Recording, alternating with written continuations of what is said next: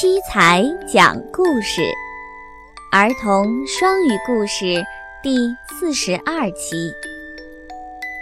对不起，Sorry。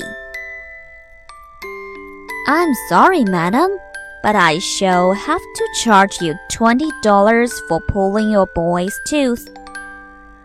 哦，对不起，夫人，为您孩子拔牙，我要收取您二十美元。Twenty dollars? Why? I understand you to say that you charged only four dollars for such work.